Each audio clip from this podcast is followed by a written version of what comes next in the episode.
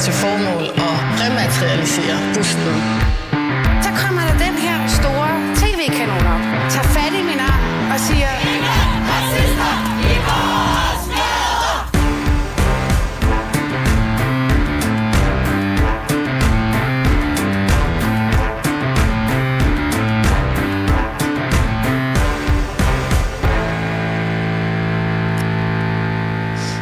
Velkommen tilbage til Baby og Boomer, Danmarks eneste identitetspolitiske magasin. Jeg har gæstevært med Peter Skåb i her i studiet. Peter, hvordan var første time? Er du glad for, at det er overstået? Lidt intimiderende. De der gamle ting, du spillede, det var sådan lidt... Nå, Har jeg sagt det? Det er også et langt politikerliv, du har haft nu. 25 års jubilæum, kunne jeg forstå. Øhm, du er kaldt feminist, det har jeg ikke lige regnet med. jamen, det synes jeg da bare, du skal ud og øh, være poster child for. Okay. Det er jo snart kvindernes internationale kampdag, så øh, der er simpelthen ikke, det kunne ikke være mere oplagt. Peter, øh, nu har du været politiker, som sagt, i 25 år. Hvordan øh, er din arbejdstider? Ja, en dårlig timeløn. Okay, men det, det er ikke mig, øh, som du skal bede om flere penge Nej, altså det er jo... Men det, rundt man skal ikke- regnet, altså hvor meget ikke- arbejder du? Jamen, man skal ikke have medlidende med politikere, fordi ja, det er jo lidt ligesom Michael Laudrup. Altså, man, han gik og jonglerede med en bold, da han var, da han Du var knægt. sammenligner dig selv med Michael Laudrup lige nu. Du er lidt hurtig i dag. Ja, men det er jo også fredag. Nej, men Peter, det jeg bare lige vil sige, det er, at typisk politikere er jo nogen, der, der går vældig op i... Altså, det, det er selvfølgelig en levevej også, mm. men, men det er jo fordi, man gerne vil forandre samfundet. Man vil gerne, man vil gerne noget politisk. Det vil sige, at man, øh, man, man arbejder normalt langt ud over normal arbejdstid. så arbejde er lidt sådan, flyder sammen Det flyder med sammen. det private, men også ens hobby, vel? Præcis. Nå, men bare sådan et slag på tasken, hvor meget bruger du så på at tale og være i Folketingssalen i løbet af ugen? I Folketingssalen, det er jo meget forskelligt, om man er ordfører eller ej, og der er afstemninger og større debatter og sådan noget. Øh, men, men politik er jo mange andre ting. Vi har udvalg i Folketinget, vi har, vi har de her sociale medier, vi har talt om i dag. Vi har øh, møder med mange mennesker, der kommer ind og gerne vil have os til at gøre noget på Christiansborg i vores arbejde. Mm. Øhm, så det, det er en stor pærevælling, der gør, at, at, at man, man arbejder rigtig meget. Og, og i øvrigt synes, det er spændende samtidig. Så det, det, det er det, jeg siger. Man skal ikke have medlidenhed med politikere, fordi vi beskæftiger os med noget, vi egentlig synes er spændende. For en ret god løn. Ja. Øhm, Peter, har du hørt om det her fænomen, der hedder quiet quitting? Knap nok. Nu vil jeg faktisk lige gøre dig klogere, eller womansplain dig. Uh, quiet quitting er ligesom det her tavse selvforsvar mod et arbejdsliv, som er mere eller mindre ude af balance. Man siger ikke op, men man siger heller ikke fra. I stedet har man ligesom en usynlig løsning på et arbejdsliv, som er ude af balance. Derfor vælger quiet quitters at nøjes med at sige op sådan mentalt, og er fast besluttet på aldrig mere at lave noget mere end allerhøjst nødvendigt. På den måde så er man sådan lidt øh, følelsesmæssigt afkoblet fra sit arbejde. Du kommer bare ind og øh, leverer øh, ja, dagens gode gerning for de syv og en halv timer, og så går du hjem igen. Og det er- et fænomen, som vi faktisk øh, ja, har hedkaldt to eksperter, har jeg lyst til at sige. Men I er jo bare journalister. Øh, Lærke Cremon, øh, journalist på Dagbladet Information, og har dækket quiet quitting. Velkommen til, og velkommen til dig også, Sid Adamsen. Du er journalist og oversætter. Jeg vil egentlig gerne starte lidt med dig, Lærke, fordi altså, du har talt med en række personer, der har forstand på det her med, med arbejdsliv og, øh, mm. og ledelse. Mm. Kan du kort oprise, hvad er det, de fortæller om uh, quiet quitting? Jamen, de siger noget af det samme, som du øh, indleder med at sige, at, at quiet quitting måske i sin korteste og reneste form kan defineres som sådan et individualiseret og ikke mindst tavst oprør mod et øh, usundt arbejdsliv, mm. øh, som ligesom bygger på hele øh, den øh, industrielle revolutions logikker om øget vækst og mere produktivitet og øh, højere måltal, og vi kan hele tiden gøre mere, og når man har klaret det flot, så får man nogle nye måltal, fordi vi skal hele tiden udvikle os og øh, optimere i forhold til, hvad vi gjorde sidst. Øhm, og i modsætning til, hvad, hvad navnet egentlig godt kunne indikere, når man siger quitting, så handler det overhovedet ikke om at sige op.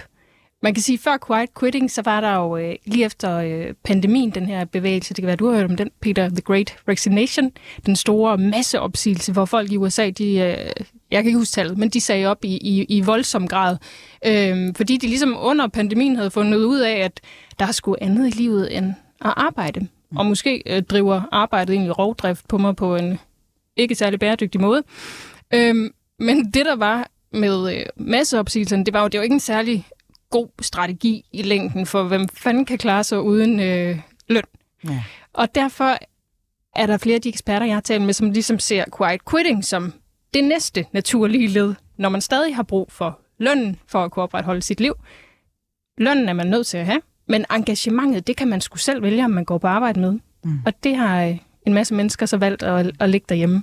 Så det er en kombination at være lidt udbrændt at sige fra i forhold til det her pulserende arbejdsliv, der kræver mere og mere og mere, samtidig med, at det stadig er et behov for at få en, en lønindkomst fast hver måned. Mm. Er det særligt de unge, der quiet quitter? Ja, det er det faktisk. Øhm, I Danmark skal det lige siges, der, der er det ikke undersøgt på samme måde, det her fænomen, selvom jeg tror ikke, folk er, folk er ikke i tvivl om, at det eksisterer i en eller anden grad. Men i USA, som jo også har et helt andet arbejdsliv, mm. og hvor der ikke bliver passet lige så godt på lønmodtagere, som der, der gør herhjemme, der har man undersøgt det, og der var i, øh, nu håber jeg ikke, at jeg siger forkert, jeg mener, det var i september måned, eller så har det været august, lige der omkring sidste år, hvor øh, en kæmpestor Gallup-undersøgelse sendte chokbølger gennem USA.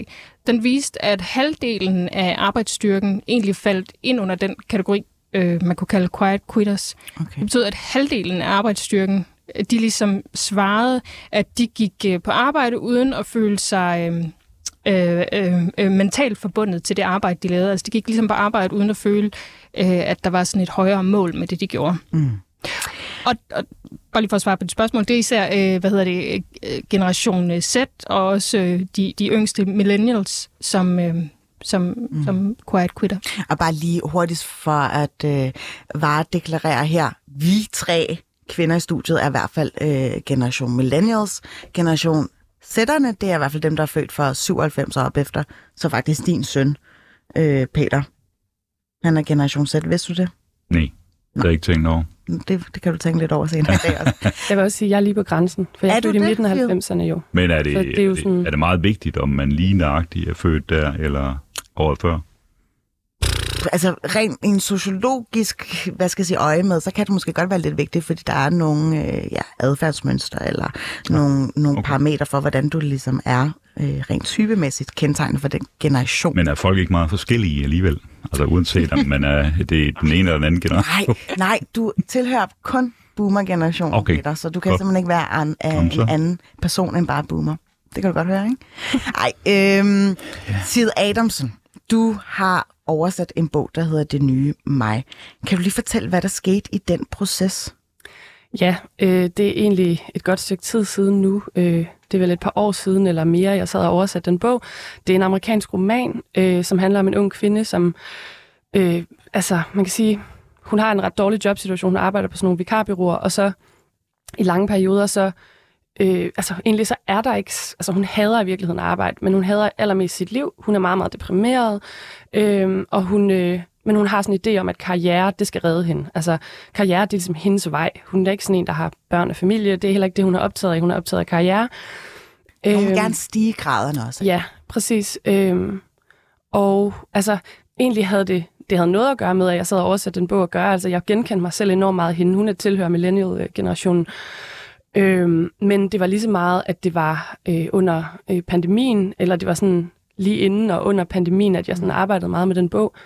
Øhm, men i hvert fald undervejs, så tror jeg lige pludselig, altså jeg blev bare ramt af sådan et godstog af en, altså af en erkendelse af, at jeg kunne have alle mulige politiske holdninger og sådan placere mig selv i, sådan, i det politiske landskab, men der var nogle holdninger til det at arbejde, som lå meget, meget dybere. Øhm, og jeg indså, at jeg var, mm, altså, var for optaget af karriere og for optaget af...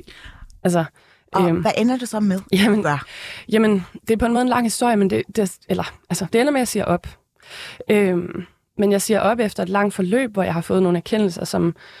Øhm, altså, jeg har arbejdet enormt meget, mens jeg var studerende, øh, på alle mulige jobs, fordi karriere var allerede der et kæmpestort øh, tema i mit liv. Mm. Øhm, og så, da pandemien kommer, så bliver min fastansættelse, det er lige der, hvor jeg øh, bliver kandidat, så bliver, ender med, at min fastansættelse bliver udskudt nogle måneder på grund af økonomi. Fordi det, jeg finder ud af, er, at nok har jeg arbejdet, jeg har kæmpet mig, I ved, jeg er sådan en god meritokratisk soldat, der har gjort alt det, jeg skulle, og fået alle de karakterer, men også fået alle de her sådan, ting på mit CV, som jeg skulle. Og så kommer pandemien, og så på grund af en økonomisk omstændighed, så, så bliver jeg faktisk sådan, i hvert fald nærmest arbejdsløs i tre måneders tid, mens jeg venter på den her fastansættelse.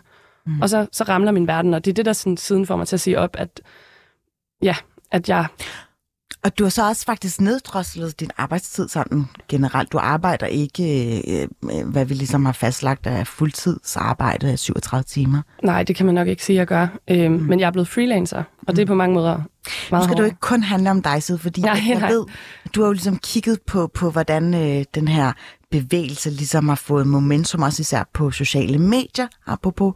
Jeg vil gerne lige spørge dig, hvad tror du er kickstarteren for quiet quitting, eller hvad, hvad tror du, at det er et udtryk for? Jamen, I virkeligheden synes jeg, det er et underligt begreb, fordi det er jo faktisk, altså det er jo ret fjendtligt over for, for arbejdstagere på den måde, at øh, det antyder, at fordi man ikke overarbejder uden løn, øh, så er man en dårlig arbejder, for eksempel. Altså, det, quiet quitting er jo virkeligheden, og jeg tror faktisk, altså, jeg tror, det er vigtigt at se på forskellige faggrupper og forskellige øh, baggrunde, folk har, fordi quiet quitting er jo nok det mest almindelige, og har i længst tid været det mest almindelige. Ja. Øhm, men, men jeg tror, det er et udtryk for det, at unge mennesker nu sådan, tager det på sig og bruger det rigtig meget. Det tror jeg, apropos det her med generationer, er et spørgsmål om, at øhm, for eksempel, altså vi er jo på en måde, vi siger jeg, jeg er jo sådan lidt imellem med Z og øh, millennials, men, men vi er jo sådan opdraget en meget, meget meritokratisk øh, tankegang, end som, som kommer fra sådan nogle neoliberale idealer, øhm, sådan Margaret Thatcher og de her sådan følelser omkring arbejde. Øhm, og Altså, det skal være selvrealiserende. Ja, øhm, og for eksempel 12-talspiger, det begreb kommer jo ud af en, af en, hvad skal man sige, en fornemmelse af, at sådan, jeg skal skabe min lykke, jeg skal skabe min, øh, Mm. øh, ja, min karriere. Så, så hvilke øh, fordele har quiet quitting, hvis vi ligesom skal hæve det op på et øh, ja, heliko- helikopterperspektiv? Øh, jamen, nu Hvad siger- kommer, jeg hvad jo, nu kommer jeg jo fra information, som Ja. er født ud af modstand, og jeg har ligesom Ja. ja. vokset op derinde. Jeg har været der i 10 år, og er ligesom vokset op med, at modstand og oprør, det er, hvis det ikke er voldeligt, så er det nærmest altid godt. Øh, og jeg har det på samme måde, øh, sådan helt umiddelbart med quiet quitting, at oprør er jo godt, og oprør mod et sygt arbejdsliv er også godt. Og man kan sige, for nogle mennesker, der fungerer det måske, at man siger, jeg går på arbejde, men jeg tager ikke nogen ekstra timer, jeg skal ikke efteruddannes, og jeg skal ikke lede det der møde i morgen, og jeg skal heller ikke med til fredagsbar. Men jeg tror, jeg tror ikke, man bliver et fedt menneske at være sammen med, af at gå på arbejde den måde. Jeg tror, jeg, jeg tror nærmest, det er det altså færreste, der kan øh, forblive øh, glade i et arbejdsliv, der ser sådan der Så faktisk skal jeg høre dig sige, Lærke, at der ikke er som sådan nogen ja, egentlige fordele ved, ved den her bevægelse, på trods af, at der... Altså på en kort bane tror jeg, det kan være en fin anledning til at tage sit job op til revision og ligesom mm. se, måske skal jeg noget andet. Mm. Øh, nej, jeg vil næsten hellere tale om, hvad der er, hvad der er skidt eller problematisk ved, ved quiet quitting. Mm. Men skal øh. man elske sit arbejde? Øh, nej. Det, altså, Altså for at have et godt liv? Fordi det synes jeg næsten er det, du siger, så jeg skal bare lige forstå. mm, Altså, du siger, at man ikke bliver et fedt menneske af bare at gå på arbejde og så komme hjem og ligesom leve i... Altså det er sådan, jeg ser det, leve i sin fritid. Fokusere på den. mm, jeg kan sagtens tage fejl. Det, er jo, det bliver jo sådan lidt anekdotisk, når man skal ja. sidde og tale om det på den her måde, men mm, jeg kunne forestille mig, at der var noget utilfredsstillende ved ikke at se ens job have en mening, eller at man ikke brænder på en eller anden måde for det. Det synes jeg sagtens, man kan gøre samtidig med, at man er Men helt skarp. Stempler man ikke også lidt ud af kollektivet? Altså for eksempel, når man laver en avis, som du gør, Ja, ja. er det jo en fælles indsats, det er et fælles produkt, som har mange skribenter om at lave. Og hvis der er Jo, en, jo. der ligesom afviger i engagementet der, det kan måske godt allerede øh, mærkes, øh, så er der en, der skal gå en ekstra mil, lige Mhm. sætte et ekstra komma for, for rettet vedkommende. Jo, jo, ikke bare på en avis. Altså, hvis man var en pædagog, altså man ville sende lorten videre til sine, øh, sine øh, med, med, medpædagoger, hvis man ikke øh, gav den en lille smule ekstra hver gang, men jeg tror, jeg, jeg, mener, jeg mener begge dele, hvis man kan det, fordi jeg er helt enig i den der Steve Jobs-tankegang øh, med, at man skal gøre, hvad man elsker. Det var jo hele hans tese. Gør, hvad du elsker, fordi så vil det aldrig mere føles som arbejde at gå på arbejde. Det var... vil det føles som fritid. Ja, ja, ja. Så vil det hele, og det hele vil smelte sammen, og det, og det vil være fint. Sådan synes jeg slet ikke, det skal være. Mm. Men jeg synes, jeg, jeg skal ja, spørge, nej, du skal ikke sige undskyld. Øh, det er en meget øh, spændende snak. Øh, Peter, i en tid, hvor øh, vores forsvarsminister lidt har trukket stikket og stresssygemeldt sig, øh, kan, kunne det så ikke være lidt tiltrængt, at politikere måske også lærte at sige ordentligt fra og øh, kun arbejde i de, i de timer, som de i bund og grund er ansat til? Jo, det kan bare ikke lade sig gøre. Altså quiet quitting har ingen gang på jord inde Nej. På Folketinget. Konkurrencen er for hård øh, ønsket om at forandre, det var det, jeg inde på før. Øh, grunden til, at man går ind i politik, er jo, at man gerne vil forandre noget. Man vil gerne påvirke samfundsudviklingen. Men hvis det går ud over dit helbred, som det har gjort ud over Jacob Ellemann? Ja, men, men altså, jeg synes ikke, man skal have med ned med politikerne, fordi det er jo trods alt... Altså politikerne har jo, har jo netop, som jeg var inde på tidligere, et job, øh, der øh, i den grad er selvrealiserende. Altså i den grad har man jo øh, selv gået ind i det, og man har fået det, den gave, det er, at få den mulighed at gøre ens hobby til ens levevej også. Og dermed selvrealisere sig selv hele vejen. Og der skal man så være stærk nok som person også til så... det er ikke en kritik af Jacob Ellemann overhovedet, fordi jeg synes, det, det er synd for ham, øh, og han skal ovenpå, og det, det skal han øh, så hurtigt som muligt. Men man er nødt til så også en gang imellem at sige, sige fra. Altså, det, det er også øh, hele tankegangen bag øh, øh, det, vi taler om her. At, at der er nogen, der ikke får sagt fra, og derfor så beslutter de sig for under pandemien, at øh, oh ja, det skal vi da huske at sige fra. Altså så gør de det bare på en rigtig gedin måde. Men jeg kunne egentlig godt tænke mig så at spørge jer, øh, hvad siger arbejdsgiverne til det her? Altså dem, opdager de det ikke? Nej, det gør de jo ikke. Hvordan, hvordan skulle de opdage det, hvis de har en medarbejder, som øh, ikke siger noget? Og det, og det var derfor, jeg gerne vil tale om, hvad der også er problematisk ved, ved fænomenet, fordi jeg øh, er helt med på, at, at der er mange ting ved arbejdslivet, man kunne forbedre, så det blev bedre og rarere at være i for, for mennesker. Men, men hvad, hvad nytter et oprør, hvis det ligesom er tavst og individualiseret på den her måde, som quiet quitting er? Mm. Hvis kan du svare på noget at vide? Ja, altså, noget at vide? Ja, altså jeg vil sige, for det første så betyder quiet quitting ikke nødvendigvis, at man ikke har forsøgt at tale med sin chef. Det, det vil jeg bare sige. Altså, øh, der er der er bare rigtig mange, især de her år, vi lever virkelig i krisetider. Altså, da jeg var barn, så troede man, at vi skulle blive sådan en rig generation, og vi skulle have mm. store huse, større end vores forældre. Øhm, og sådan er det ikke. Vi lever i krisetider. Øhm, og derfor så vil mange jo have forsøgt at tale med deres chef, men alt handler om økonomi. Men det, der sker lige nu, er jo, at magten ligger hos arbejdstagerne lige nu. Det er det, der sker. Det er, fordi der er meget lav arbejdsløshed. Det samme gælder i USA. Der mangler arbejdskraft. Det er derfor, politikere nu her inden valget i Danmark hele tiden snakkede om at øge arbejdsudbuddet. Vi skal have flere til at tage arbejde. Og især de opgaver, som ingen gider tage. Øhm, og det, jeg tror, det er, at altså, quiet quitting er ret misvisende. Det, det som det også bliver kaldt, er jo også øh, act your wage. Altså, at og jeg, du opfører dig ja, øh, tilsvarende din løn. Ja, og det der sker er, nu siger Peter, hvad, øh, hvad siger arbejdsgiverne til det? De har ikke ret meget at sige de er ret desperat. Altså, sådan nu siger jeg det bare meget generelt, ja. men, men ret, i ret mange brancher lige nu, så mangler de jo bare nogen at ansætte. så hvis de er heldige at have ansat en dygtig en, men som ikke, som, som bare går, når de har fri, øhm, så er det jo også en måde at sige på, der er noget galt med den her arbejdsplads. Hvis alle stillingerne her er struktureret sådan, at de øh, sådan set er stukket ud til syv og en halv time, men de kræver ni timers arbejde om dagen. Så er der noget galt, og det skal arbejdsgiveren tage sig af. Ikke? Men nu taler vi om, øh, jeg tror det var Lærke, der til, til indledning sagde, at, at vores samfund bygger på, at vi bliver stadig mere effektive, at vi øh, i øvrigt får teknologien til at arbejde for os. Øh, kunstig intelligens, der er jo alle mulige ting på vej, der, der, der kommer til at overvælde os øh, ekstremt meget på et tidspunkt. Det er jo fordi, vi gerne vil være mere effektive, og i virkeligheden også gerne have en slags quiet quitting, have mere fritid, øh, og have et meget tilfredsstillet arbejdsliv. Altså selvrealisere vores arbejdsliv på en anden måde. Og det er der, jeg siger, der må der være nogle arbejdsgiver, der, der, der virkelig arbejder rigtig meget for, at medarbejderne, de, øh, de, de blomstrer. Ja. og, og, og produce, egentlig producere mere inden for de der syv timer. De må da virkelig gå anskrig, når, når der er nogen, der quiet quitter. Altså hvis man har den indstilling, hvor man tænker, okay, jeg har faktisk ikke lyst til, at det spiger i, i mit arbejdsmiljø. Nej, og det, det, jeg tror ikke, det her er kernen af problemet, eller kernen af sådan løsning, eller sådan, men øh, der var en undersøgelse i forbindelse med øh, det her fænomen i USA, i Harvard Business Review, som ligesom undersøgte, hvad ledelse, hvilken indflydelse ledelse havde på det. Og sjovt nok, så viste det sig jo, at øh, dem, der havde rigtig dårlige ledere, de havde et meget lavt engagement, og dem, der mente, de havde gode ledere, øh, og hvad god ledelse så, det er jo Så det er egentlig det, Det er quiet øh, er selve, hvad skal jeg sige, et modsvar til dårlig ledelse. Det, det tror jeg ikke, det er i, i, kun.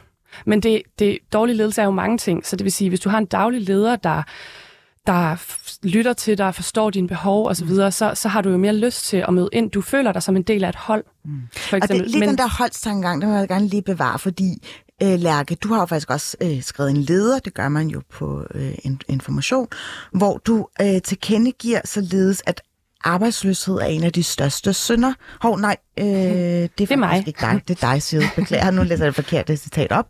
Procedurefejl, du skriver, øh, det bør ikke være op til den enkelte medarbejder at finde en løsning på et arbejdsliv, der for mange synes ude af balance. Underforstået, at jo flere vi øh, ligesom organiserer os, jo mere lydhørhed er der for, for den her utilfredse store mængde af, af arbejdstager. Er det ikke øh, en færre måde at ligesom gøre op med altså, øh, et arbejdsliv, som måske ikke ligefrem øh, er særlig befordrende for den store gruppe? Jo, altså, der er ingen tvivl om, at quiet quitting og også det her The Great Resignation og sådan noget, det, det, det i hvert fald får en form og et udtryk, som er meget individualiseret. Men jeg vil også mene, at øh, det, altså, lidt ligesom MeToo for eksempel, som jo er sådan en bevægelse, der er opstået på nettet. Altså, jeg vil mene, at bevægelser godt kan have en stor legitimitet, selvom at de er, ikke har en institution bag sig. For eksempel øh, altså den danske fagbevægelse. Altså, da jeg, da jeg fik øh, en kontrakt til mit første øh, fastansatte job, så ringede jeg til min fagforening og sagde, ja, det her er min kontrakt, hvad synes jeg om den? Så sagde de, ja, den er jo, øh, det er jo en ret lav løn, men øh, det har du vel set, eller sådan. Og jeg tænkte, hvad, der var ingen fornemmelse af en bevægelse, eller en, og det ved jeg godt, mm. jeg som individ kan vælge at sådan gå ind i, og, øhm, men, men hvis jeg sådan analyserer det her problem, så har vi jo en generation af, eller problem, jeg ved ikke, om jeg synes, det er så stort et problem, jeg mener, det måske er øhm, en måde, som helt almindelig måde, som modstand tager, mm. nogle gange tager et udtryk på nedefra, øhm, via handling. Mm. Øhm, Men kan I egentlig komme i tanke om nogle eksempler, vi har set i medierne, eller sågar på sociale medier, hvor en større gruppe af medarbejdere ligesom har organiseret sig og sagt fra og, øh, og krævet ændringer? Jamen, det synes jeg man ser hele tiden. Altså, øh, så er der en virksomhed, her kører vi 30 timers uge, eller en sted i Holland, hvor her bestemmer man selv sin løn, eller så videre, så videre, så videre. Og det, det synes jeg jo er fint og spændende, og det håber jeg, der er nogen, der lader sig inspirere af. Men, men jeg, jeg synes, i hvert fald i forhold til lederne, der jeg skriver, at det, det også er noget, et kollektiv må komme med et svar på, så er det mere, at jeg synes, det er forkert og ærgerligt, at det bliver den enkelte medarbejder, der skal finde en løsning på noget, som er meget større end den enkelte medarbejder. Og nu, ved jeg, nu har vi jo øh, overenskomstforhandlinger lige om lidt, og jeg kan godt forstå, hvorfor øh, det er et øh, højere lønkrav, man går til forhandlingerne med i år, hvor reallønnen den er faldet, som den er. Så det er nok ikke i år, øh, fagbevægelsen skal kigge på det, men, men sådan nogle ting som... Øh, i, I andre lande i Europa har man øh, indført lov om sådan noget The Right to Disconnect, hvor, øh, hvor arbejdsgiver ikke må kontakte øh, medarbejdere øh, efter fyraften, så kan man risikere bøder. Det lyder selvfølgelig enormt rigidt, men der er også et signal i at få, for, for hamret nogle, nogle grænser op mellem arbejde og privatliv herhjemme. Og jeg tror mere, det er de der store, sådan lidt strukturelle ting, som fagbevægelsen og politikerne kunne kigge på i forhold til vores arbejdsliv, som øh, min leder kalder på, snarere end øh, et øh, Toyota-værksted i, øh, mm. i Sverige, som gør det på den fede måde. Mm.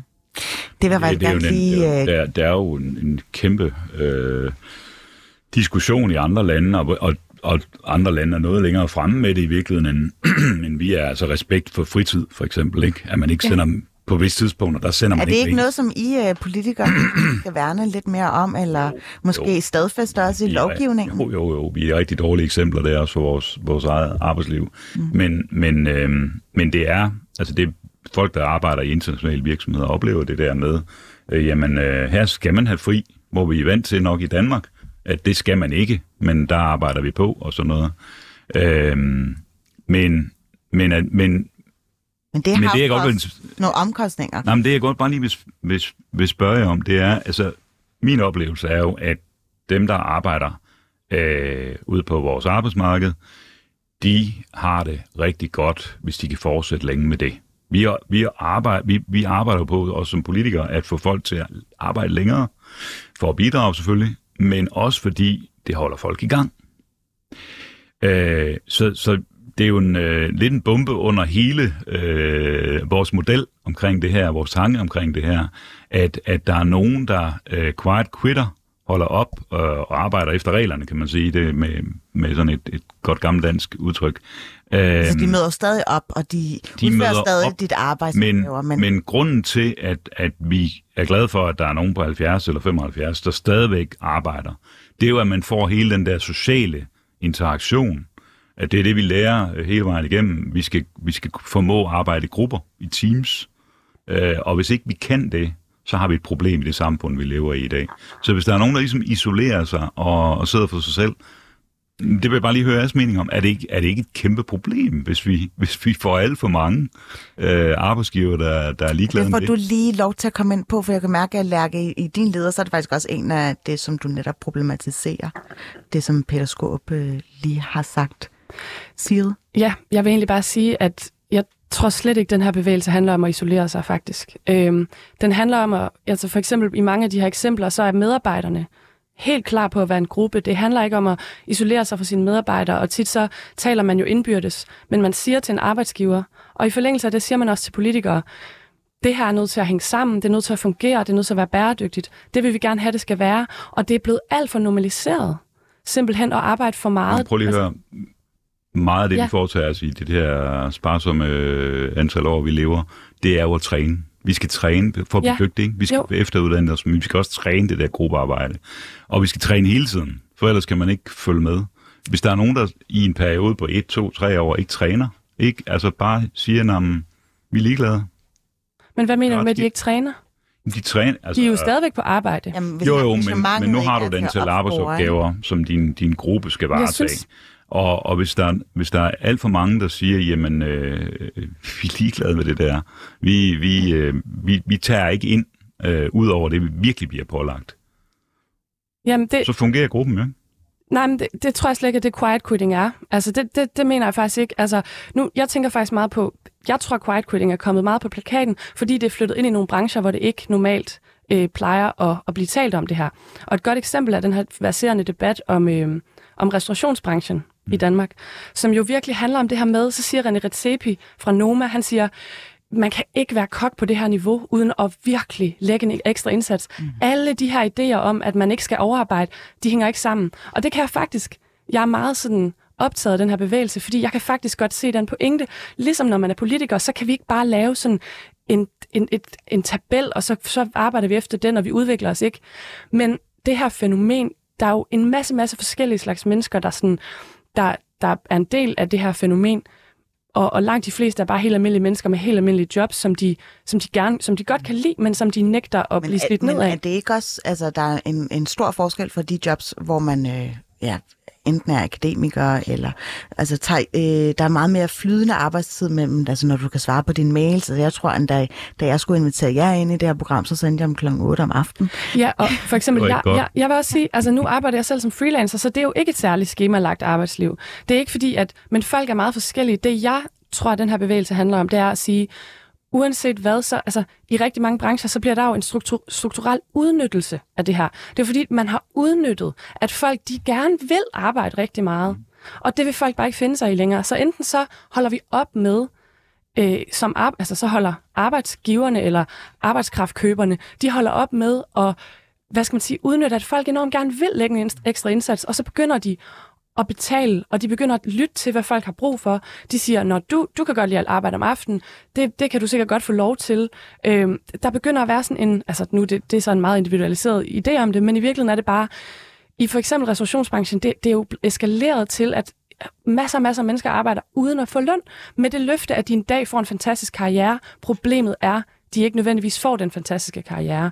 Så det er jo nogle, vi taler jo om nogle ekstremer her, Ja. og ikke om om folk på en, en dejlig, velfungerende arbejdsplads, de sådan set føler sig som en del af et hold. Det gør mennesker jo. Det, det tror jeg virkelig. Så der Men, men så, er det, så er det bare det der uh, quiet quitting, om det er ekstremen. Altså, det, det, jeg tænker lidt. Altså, jeg tror, det er en reaktion Det jeg bare hørte dig sige, mener du egentlig ikke bare, hvis folk er mindre engageret i deres stillinger, skal de ikke så bare trække stikket helt, eller bare sige op? det, det vil jeg jo sige. Finde noget andet at lave. Jamen, skal de ikke bare have mere i løn, hvis de godt vil arbejde mere? Og hvis ikke, hvis ikke virksomheden kan give dem mere i løn, så skal de måske ikke producere så meget. Altså, det er jo et... så skal de slet ikke være der, hvis, de, hvis, ikke, hvis, altså, hvis ikke de ligesom køber ind, og, og at, at arbejdsgiveren heller ikke er stærk nok til at engagere medarbejderne, mm. så, så er det jo Jeg synes, bare det er et dejligt eksempel på, hvordan quiet quitting lige præcis er sådan et øh, clash mellem generationer. Det er jo det, man har undersøgt, at, at øh, nu kigger jeg på dig side, altså vores generation har en anden forventning til det at gå på arbejde, end din, Peter, har. Mm. Øh, det har undersøgelser jo også vist, og jeg ved ikke... Øh, men, men, men ja, du er jo du er gået på arbejde på en anden måde, end vi kommer til at gøre hele vores liv. Vi skal arbejde til vi er øh, 120 eller sådan noget. Ikke? Vi skal arbejde virkelig, virkelig længe. Øh, og har bare det er som om vores generation har, har valgt, at arbejdet må godt være der, det skal også være øh, vigtigt for mange og give mening for mange, men det er sgu alt det udenom, der er livet. Mm. Og nu bliver det sådan lidt, uh, hvad er livet? Men, men, men det er bare, at der er nogle af de der brudflader, de mødes til i forventning om, hvad det vil sige at have et arbejde. Ja, og det er ligesom, at hvis ikke, man, hvis ikke man får det ud af at lægge den der karriere, altså man kan sige, jeg er opdraget til, at karriere er det vigtigste, det vigtigste, det vigtigste, men hvis det egentlig bare fører en masse slid og en masse ingenting med sig, det vil sige, at jeg bliver fyret og så videre, så, så er det jo ikke det værd. Så er jeg jo nødt til at se, hvad kan livet så ellers tilbyde? Måske skal politikerne bare lytte mere til ungdom. Måske ja. Det må vi lægge os på scenen. Det bliver det sidste ord lige for, for Quiet Quitting af. Tusind tak, Lærke Cremon, og tusind tak, Sid Adamson, fordi I gad at komme ind og fortælle om fænomenet i Baby og Boomer.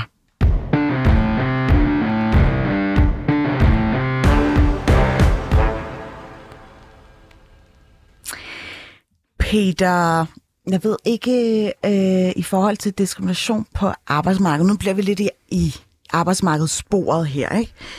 Øh, jeg ved ikke, om du har faldet over det i, i den her uge.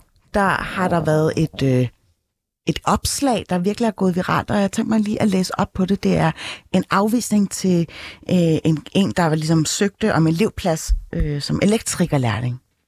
Jeg læser lige op.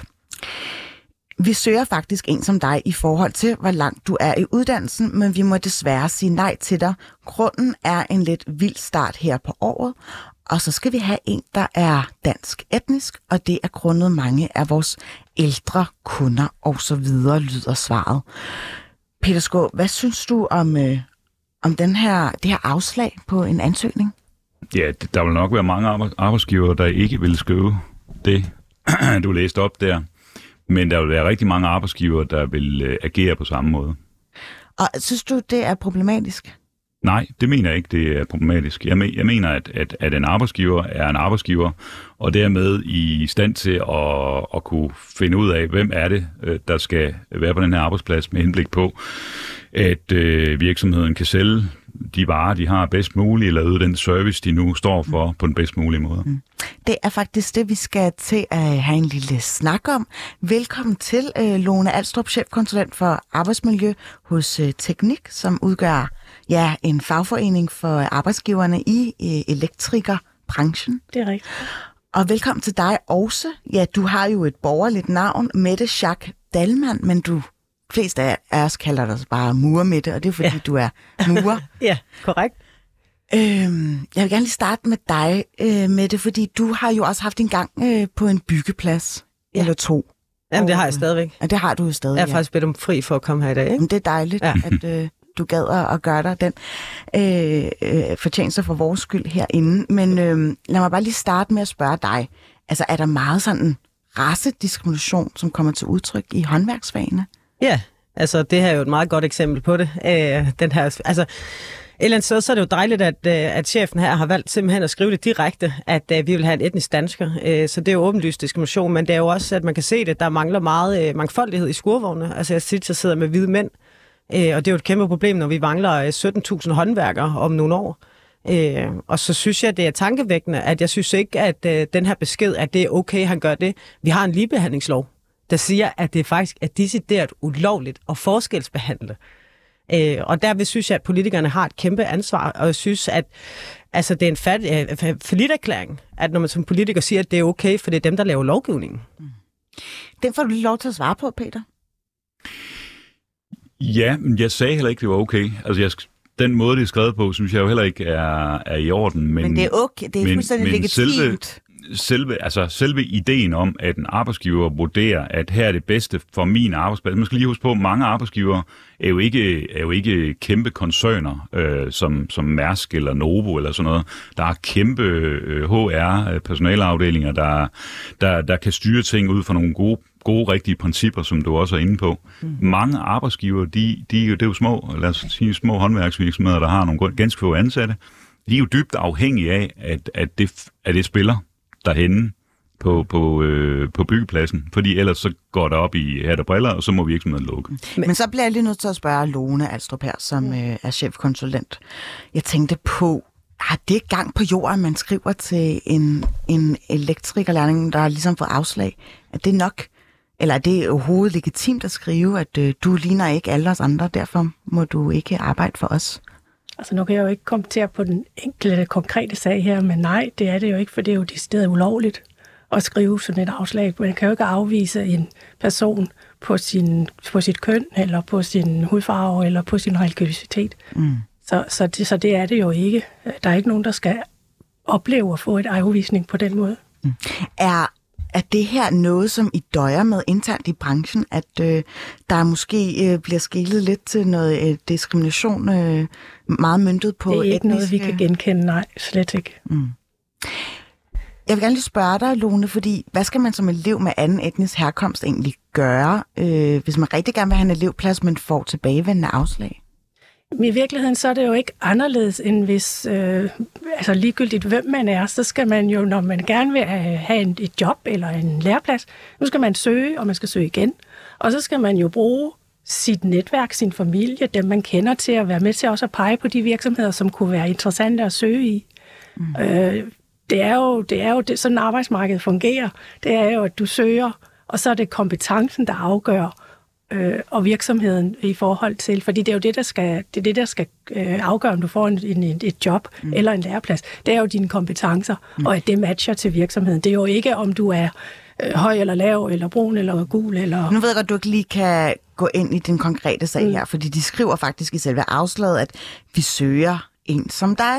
Mm. Han har faktisk kompetencerne mm-hmm. til at få øh, elevplads hos dem. Men der er noget, han ikke rigtig kan gøre noget ved, og det er jo øh, hudfarven i hans hud, at han simpelthen ikke mm. ligner øh, etniske danskere. Ja. Hvad skal man gøre mod det? Hvordan skal man helgardere sig mod øh, den Men man kan jo ikke helgardere sig imod det. Øh, Det der er, det er jo, at vi skal sikre os, at, at vores virksomheder selvfølgelig er klar over, at, at et afvisning på det her grundlag, det er, det er dybt ulovligt. Og, at, øh, og også i forhold til for eksempel, hvis nu at der er en kunde, der ringer og siger, jeg vil ikke have den og den medarbejdertype ud, så må man også sige, altså det er også det, vi rådgiver om og siger til vores virksomheder, så bliver I nødt til at fortælle kunden, at, at det, kan vi ikke, det kan vi ikke honorere, fordi det er ulovligt, hvis vi honorerer det. Hvad synes du om den model, Peter, at man ringer til kunderne og siger, at den er galt med jer? Har kunden ikke lidt altid ret? Jo, altså, jamen, nu er det jo et ekstremt tilfælde, det her, fordi det, det forestiller mig ikke, der er ret mange virksomheder, der, der, der, der skriver eller agerer på den her måde, men, men, øh, men, jeg, men, men jeg tror, der er mange, der, der, øh, der, der er meget, meget øh, omhyggelige med at finde de medarbejdere, de skal bruge, og, og sagtens kan have øh, øh, det, nogen vil sige er usaglig diskrimination øh, med i bagagen, når de står med den der vurdering. Men heldigvis er der jo ekstremt mange øh, indvandrere, der, der, der gør det godt, øh, som gerne vil øh, alt det rigtige. Mm. Øh, så det er jo også et spørgsmål om, om, om tid, tror jeg. Øh, Så indtil den at, gamle generation skal bare dø ud? Er det det, er det jeg hører sige? ja, og så at vi også nogen øh, inde på Christiansborg er, er bedre til at, øh, at sørge for, at vores indvandringspolitik og vores beskæftigelsespolitik i det hele taget, den, den, den, den spiller. Altså problemet her, det, det, det, det er jo dybest set, at vi har modtaget en, re- en meget, meget stor strøm af meget svært integrerbare mennesker fra Mellemøsten mm. i en periode. Er det jo ikke er, den det her, er den her person det? Det er jo ikke Fordi det, det handler det her Det ved vi ikke noget om. Øh, og, altså, Der er, jo, der er jo selvfølgelig ting, man ikke kender til her. Men det er jo det, der er problemet. Det er det, der gør nogle arbejdsgiver nervøse for, om er der nogen her, der, der, der reelt ikke gider arbejde. Det kan der også sagtens være danskere, der ikke gør jo. Men, eller er der nogen, der står er, er involveret i en eller anden form for kriminalitet? Det, det er jo, der, vi ser jo en kæmpe overvægt af kriminalitet blandt, øh, blandt ikke-vestlige indvandrere. Så det, så det er sådan nogle ting, der er på spil her mere end egentlig øh, et ønske om at diskriminere. Altså Mohammed, ønske om jeg at diskriminere. dig, altså hvis det nu er, at den her lille bitte elektrikerfirma faktisk har haft rigtig dårlige erfaringer med nogle lærling-elever, øh, der faktisk ja, har skabt øh, lidt for meget ballade, og ja. de er utilregnelige, og hvad ved ja. jeg, hvordan det nu engang er, når man er elev. Ja. Er det ikke så helt fair, at man siger, prøv her, vi vil gerne have en, der er der er etnisk dansk. Ja. Det har vi bedre erfaring med. Ja, det mener jeg slet ikke, der. Altså, nu har jeg været murer i, i over 10 år. Altså, jeg har arbejdet med hvide mænd, der har fodlænker på, der er tidligere straffet, og jeg ved ikke hvad. Og der er aldrig et problem for dem at finde et arbejde. Så der er jo en strukturel racisme i det. Altså, det er jo på grund af hudfarven, at nogen bliver udtrykt. Og der mener jeg jo som murer, Altså, hvis det var mit firma, så havde jeg gået hårdt mod hårdt, og så havde jeg sagt til de her kunder, fordi undskyld, jeg siger, de her ældre kunder, det er altså ikke der, pengene kommer fra, desværre. Altså, skal vi udsætte en lampe op, okay, jeg kan tage en time eller to, og så er det 1000 kroner, så skal de have for serviceåren, der står ude i indkørselen. Ja, det er 80 kroner eller 160 kroner, hvad man nu tager for det. Det er jo ikke der, den store indtjening er. Så må man sige til kunden, altså, der må chefen der være en, være en leder og sige, prøv at, så kom, får du bare ikke lavet det her el. Altså, så skal de da nok ringe, når de ikke kan få strøm til kaffemaskinen. Altså sådan. Men, tror du, men går det så ikke bare ud over øh, profitten? Altså, Nej, så, overhovedet ikke. Altså, profitten er jo, at du har nogle dygtige medarbejdere, og det er da ligegyldigt, hvilken farve, eller hvilket køn, eller hvad de nu har. Altså, det her, altså, det er jo, det er jo så dumt, også, men, men også så godt, at det er blevet skrevet, fordi endelig kan man se, at den strukturelle racisme, der er, de fordomme, vi har om folk med en anden hudfarve, jamen den er blevet skrevet ned, ned sort på hvidt. Mm. Og i bund og grund, så kan han jo blive anmeldt til, til ligestillingsnævnet. Og få bøde. Eller ligebehandlingsloven, ja. eller nævnet. Jeg skal lige spørge jer, fordi jeg vil egentlig gerne lige hæve det lidt op på den, øh, på den høje klinge. Øhm, hvordan får man bukt med det her? Hvordan griber man fat om problemets rod, og øh, det både øh, ja, til gode ser kundegruppen, men også til gode ser, at der er en masse øh, hvad det hedder, øh, aspiranter, som gerne vil i, have en elevplads, og som ikke får afslag på afslag? Jamen, det, er jo en, det er jo en samfundsmæssig debat, vi bliver nødt til at have med hinanden netop her på den på den større Starter dagsorden. i baby og boomer. For eksempel starter her, ja, og, brede det ud, fordi vi bliver nødt til netop at have den samtale med, os, med hinanden i forhold til, hvordan vi omgås hinanden, hvordan vi ser på hinanden, at vi alle sammen er en del af et samfund, øh, og som, som øh, i hvert fald på arbejdsmarkedet skal bedømmes på vores kompetencer og det arbejds, vi lægger i det, og ikke i forhold til, hvad vi er for en, en person. Så jeg giver jo med det ret i det her med, at, at hvis man hvis man, hvis man får sådan et afslag, jamen, så må man jo så må man reagere imod det også. Mm. Så han, skal, han skulle have svaret vedkommende, eller bare taget det, vedkommende det, med ind i retten? Det, Nej, det ved jeg ikke, om man absolut skulle, men man skal i hvert fald være opmærksom, og jeg vil også sige, at som sagt, altså, vi kan jo ikke, altså, i forhold til noget af det, du siger, altså, vi, kan, vi kan ikke genkende, at der skulle være et strukturelt problem i vores branche, men det er også derfor, det er vigtigt, at vi, vi hæver det op, som du siger, og tager den her da, samfundsdebat om, hvordan er det, vi gerne vil have, at vores samfund skal være fremadrettet i en bæredygtig mm. retning, hvor vi alle sammen er inkluderet. Men en ting er, ja, snakken, den anden er, hvem skal ligesom walk the talk, tror jeg, det hedder. Muhammad, eller bare Mette. Det er okay. Har du, øh, hvis du skulle have en politisk trylsav i hånden, hvordan vil du så bruge den for at modvirke diskrimination? Åh, oh, det er et kæmpe stort spørgsmål, fordi det er så indgroet, de her øh, strukturer i vores samfund. Øh, så, så det er svært. Det er jo ikke, du, det er ikke noget, jeg kan gøre med et fingerknips, øh, eller med en tryllestav, som du vil give mig. Jeg, jeg, men jeg tænker, at, at man skal gøre det dyrere øh, at, at lave den her diskrimination. Altså, det skal blive så dyrt at det kan ikke betale sig at afvise på grund af hudfarve. Prøv at høre, som håndværker, hvis jeg, hvis jeg siger op, eller omvendt, hvis jeg bliver fyret, det, det, altså prøv at ansætte ham, og så se, hvor dygtig han er, og se på hans kompetencer, og så lad være med at sende ham ud til den fru Jensen, øh, og så sende ham ud til alle andre steder. Mm. Og så, fordi hvis de bliver fyret, jamen, så er det to G-dage, eller tre G-dage, man skal give, altså, come on, så dyrt er det ikke. Altså, vi snakker millioner i indtjening til mesteren. Mm. Du havde også et andet øh, bud, hørte jeg der. Øh, vi talte jo sammen i går øh, om, hvordan man øh, faktisk skal straffe de her små øh, firmaer. Jamen, jeg synes, øh, man kunne overveje at, at sige, at man, øh, i licitationen og kommuner og så videre, de udgiver, okay, nu skal vi have lavet det her byggeri, så kan man da godt skrive licitation. Jeg forventer, at I har en diversitet, en mangfoldighedspolitik og så videre, og at I kører et eller andet på en eller anden måde som kvoter. Det kunne man godt gøre. Altså, det er jo noget, man kan regulere i, så det er ikke en, en lov, hele tiden, men sådan, man regulerer i det og siger, okay, så skal vi have så og så mange øh, folk med en anden hudfarve eller mm. køn, ikke? Kunne det være en måde, hvorpå vi får bugt med, øh, med diskrimination? Skal at man ligesom rammer, øh, rammer firmaerne? Skal virksomheden så også have et bestemt antal danskere? Ja, det må det gerne, det er jeg ligeglad med. Det er rigeligt af dem i hvert fald. Ja. Altså, jeg, jeg, jeg hører til dem, der siger, at vi skal have den her integration til at køre. Og i og med, det får vi jo også, hvis de får elevpladser, ikke? Jo. Det hjælper jo på integrationen. Jo, jo. Og, det, og det er der stor chance for, vil jeg så sige. Selvom der er kommet afslag der, så er der forhåbentlig en chance for, med, med det arbejdsmarked, vi har i øjeblikket, at vi nærmest får fuld beskæftigelse. Uh, det, det, det er jo den vej, vi går. Uh, og, og, og det er jo godt, for det gør også, at de, uh, også de ikke-vestlige indvandrere, vi har fået til Danmark, de ligesom bliver tvunget ind, uh, hvis vi ellers sørger for, at der er en tilstrækkelig afstand mellem øh, at være på passiv forsørgelse og være på arbejdsmarkedet, fordi så, så kan det betale sig at arbejde, så kan det betale sig at være på arbejdsmarkedet, og mm. dermed træner vi de pågældende op til at, at øh, være appetitlige for arbejdsgiverne på den lange bane. Mm. Jeg vil gerne lige byde velkommen til den tredje gæst her i studiet, Rasmus Brygger, chefkonsulent hos øh, Institut for Menneskerettigheder.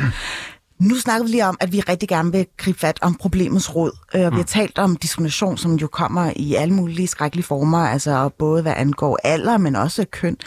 Lige i det her konkrete eksempel, der snakker vi om øh, etnicitet, altså øh, vedkommende får et afslag kun myndet på, ja, at vedkommende ikke ligner en etnisk dansker. Hvordan får man bugt med det? Altså, som der også blev sagt tidligere, så er det jo øh, forfærdeligt kompleks, fordi det jo både handler om en, en kultur og nogle fordomme, der er ude på, på arbejdsmarkedet. Øh, jeg tror, noget af der, hvor vi skal sætte ind, det er også at kigge på fødekæden ind til, til virksomhederne. Altså, vi har tidligere lavet undersøgelser, hvor vi har spurgt ud på erhvervsskolerne, hvad ofte oplever I egentlig, at virksomhederne kommer til jer og øh, har nogle præferencer i forhold til etnicitet, eller det kan også være køn. Øh, Øh, og det oplever de faktisk rigtig ofte. Altså, øh, den undersøgelse, vi lavede i 2016, viste, at det er, er noget hver tredje praktikkonsulent oplevede i et eller andet omfang, at, øh, at virksomheden altså kom til dem og sagde, at det skal altså være en etnisk øh, dansk person. Øh, og det er et problem, fordi øh, så, øh, så medvirker erhvervsskolerne til en ulovlighed. Øh, det er så set også ulovligt, at erhvervsskolerne gør det her, men de er måske heller ikke tilstrækkeligt opmærksomme på, at det må de faktisk ikke. Øh, så det tror jeg, man skal arbejde med. Jeg tror også, man skal kigge på, hvad, hvad er sanktionen så egentlig, hvis man så bliver dømt for, øh, for diskrimination? Øh, skulle man gå ind og, og, og kigge på, at de faglige udvalg, som jo er dem, der sidder og mm. styrer øh, erhvervsuddannelserne, om de også skal gå ind og sørge for, at der faktisk er ordentlige vilkår på de arbejdspladser, som de bliver sendt ud til, øh, og måske også stille krav til, jamen, altså hvis du tidligere er dømt for, for, for et eller andet, jamen, så kan du altså ikke få lov til at, at, at få elever. Mm. Men hvor er det i, i, i, nu nævnte du selv fødekæden, hvor er det i fødekæden, der ligesom er det største sådan brødne kar? Fordi jeg kan jo, ud fra den her øh, elektriker-elev, som mm. rigtig gerne vil have en plads, øh, han prøver jo på at gøre alt det rigtige. Men der bliver ligesom henvist til den ældre kundeskare, det er ligesom dem, der bliver til gode set. Så er det ikke også altså, på et bredere perspektiv prøve at få ja, vendt diskursen, så der ikke er nogle ældre mennesker, der rundt og tror, at der kommer en kriminel øh, indvandrer ind ad døren? Jo, jo, og det er jo, det er jo der, hvor man kan tale om altså, debatmiljøet generelt, og hvordan vi, vi, øh, vi møder hinanden ude i samfundet. Og det skal der selvfølgelig også arbejdes med, men der skal også arbejdes med det konkrete. I det her tilfælde, øh, så, øh, så giver virksomheden jo problemet videre til, øh, til den svageste part, altså øh, den unge dreng, øh, fordi de ikke vil tage kampen med deres kunder. Mm. Øh, og der, øh, der må virksomheden tage ansvar, dels fordi det er altså sådan set deres mm. pligt. Altså det er øh, at følge loven og, øh, og lade være med at diskriminere. Men, men der må virksomheden jo også tage ansvar og så sige til kunderne, jamen altså, hvis du skal være kunde hos os, så, øh, så, så skal du altså ikke øh, diskriminere vores ansatte. Mm. Lone Alstrup, er det egentlig bare lidt arbejdsgiverne, der er dårligere uddannet til at ja, kigge på de løsningsforslag, som der egentlig er, for at øh, ja, både til, kun, øh, til, til gode se kundeskaren, men også hjælpe en masse, øh, hvad det hedder, øh, elektrikerlærlinge eller elever, som rigtig gerne vil ind og få, øh, få et arbejde? Det, det, det vil jeg jo ikke påstå. Jeg mener jo, at altså, øh, elektrikerbranchen og installatørbranchen generelt er vældig, vældig dygtige til at tage lærlinge, så vi, vi løfter virkelig et kæmpe samfundsansvar i forhold til det. Og vi ser jo også, at vores virksomheder går ind i den her bæredygtige øh, fremtid, øh, som ikke bare handler om grønne løsninger og miljø, men som sådan, at det også handler om det her social ansvarlighed, og at løfte den dagsorden i forhold til at have en mangfoldighed i deres virksomhed. Øh, og, og vi som organisation arbejder jo også meget for at, hvad skal man sige, øh, oplyse vores virksomheder om, at jamen, det er det her, der er op og ned på for eksempel sådan en problematik som det her. Hvorhen, hvad er det, der er lovligt, hvad er det, der ikke er lovligt og sådan nogle mm. ting. Så, så, og, og når du siger det her med, at man skal som arbejdsgiver tage ansvaret for at fortælle det til sin kunde, og lige præcis det, jeg sagde før, også i forhold til at sige, jamen hvis der er en kunde, der ringer og siger sådan, så, så, så bør man som arbejdsgiver jo selvfølgelig sige, jamen det, kan, det, det er ulovligt, det kan jeg ikke gøre det her. Mm. Og så må kunden jo enten finde ud af at gå et andet sted hen, eller også så må, så må kunden jo tage imod, hvad Jamen, så går det jo bare ud over firmaet. Så vælger Jamen, det er kunden jo. Ja, men, men, men altså igen, vi bliver jo nødt til at sige, at lov og lov og lov skal holdes, og sådan er det. Du får lige øh, det, det afsluttende spørgsmål, Peter. Det er altid godt. Øh, et spørgsmål, siger du? Ja, som du kan stille jeg ud i troede, jeg rummet. skulle sige min mening. Nå. Jamen, det må du også gerne. Nej, hvor meget, jeg kunne godt tænke mig at høre, hvor mange, nu har vi så hørt et eksempel her på Facebook, øh, eller hvor det var i de sociale medier, hvor mange øh, tilfælde har I, af, altså, der svarer til det her eksempel hos jer? Altså, det kan jeg ikke, det kan, vi har ufattelig få. Okay. Jeg vil så sige, det er en anden, altså sådan, jeg hører mange meget tit, altså dem, der har en anden hudfarve, jeg har mødt på byggepladsen, de har alle sammen oplevet det samme. De har alle sammen oplevet at have de rigtige kompetencer, og vil det, og have færre sygdom, alt det her, og hver gang, så får de afslag. og hvis de har et navn, der hedder Mohammed, så er det endnu værre. Altså sådan, det foregår meget mere, end vi tror. Vi er bare så heldige, at den her chef endelig har skrevet det sort på hvidt. Og er du sikker på, at der ikke er nogen af dem, der, der sådan udviser, hvad kan man sige, en vis form for offermentalitet? For det er jo, ne- det er jo nemt, hvis man har nu ikke har fået et job, af en, altså, man har søgt et job, man har ikke fået det, så det er jo nemt at sige, jamen det er jo fordi, jeg, det er jo fordi, jeg er indvandrer, jeg, jeg, jeg ikke fik. Nej, for det, det er med den begrundelse, fordi ved du hvad, vi er ansat ret og krat i byggebranchen. Altså undskyld, jeg siger det. Det har vi sgu ansat. Men vi har ikke ansat særlig mange med, med, med en mørk hudfarve. Og det er der... Er det nemmere, hvis du kommer fra Polen eller nogen? Ja, ja, det er meget nemmere. De vælter rundt og herovre i København, efter jeg flyttede herover. Jeg har aldrig oplevet noget lignende. Altså, øh, og, som- og der altså- har vi ikke noget problem. Der kan de ikke engang tale dansk. Men så kommer en, der er mørk i huden, de kan godt dansk, men dem ansætter ikke, fordi der er en diskrimination. Der er en strukturel racisme i Danmark. Men det- tror, og du, det vi- tror du ikke, det hænger sammen med, at vi faktisk har det her gigant, eller har haft det på- gigantproblem, at der er nogle politikere, der har lukket alt for mange øh, ikke-vestlige indvandrere i Danmark på, ind på kort tid, som ikke er på arbejdsmarkedet? Nej, det tror jeg ikke. Vi har, vi har modtaget en masse fra Ukraine. Det, det havde vi ikke noget problem med at tage imod og være gode ved. Men så har vi modtaget nogen fra frisøren og så videre. Det har vi et problem med. Det er jo en racisme. Men du måske har der, lige ikke er Jeg, også bare lige på, for at svare på den der med offermentalitet. Vi, og der er faktisk ekstremt få sager, og det kan man jo så læse som om, at nå, men så er der ikke noget problem. Vi kan bare se, at der er en masse strukturelt problem. Vi kan se, at de her øh, elever har meget, meget svært ved at få praktikpladser. Så det indikerer altså, og også at mange af de oplevelser, der siger, at der er et problem, men de klager faktisk ikke. Og det er jo faktisk måske endnu større problem, at de netop har vendet sig så meget til at blive behandlet sådan her, at de ikke søger den hjælp. Altså, vi har en rådgivning, man ringer ind til, at man kan gå til sin fagforening. Der er meget mere, man skal gøre. Og det er også en del af løsningen, det er, at vi får de her sager frem i lyset. Mm. Okay. Så der er faktisk også et stort mør- mørketal. Ekstremt stort. Mm. Nå.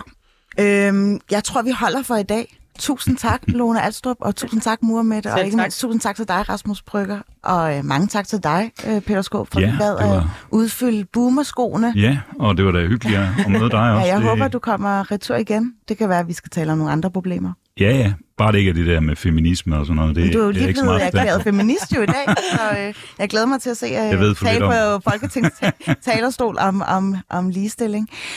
Du har lyttet til Baby og Boomer. Øh, jeg håber, du får en rigtig god weekend. Jeg takker af for nu. Mit navn er Phyllis Jassara. Vi lyttes ved.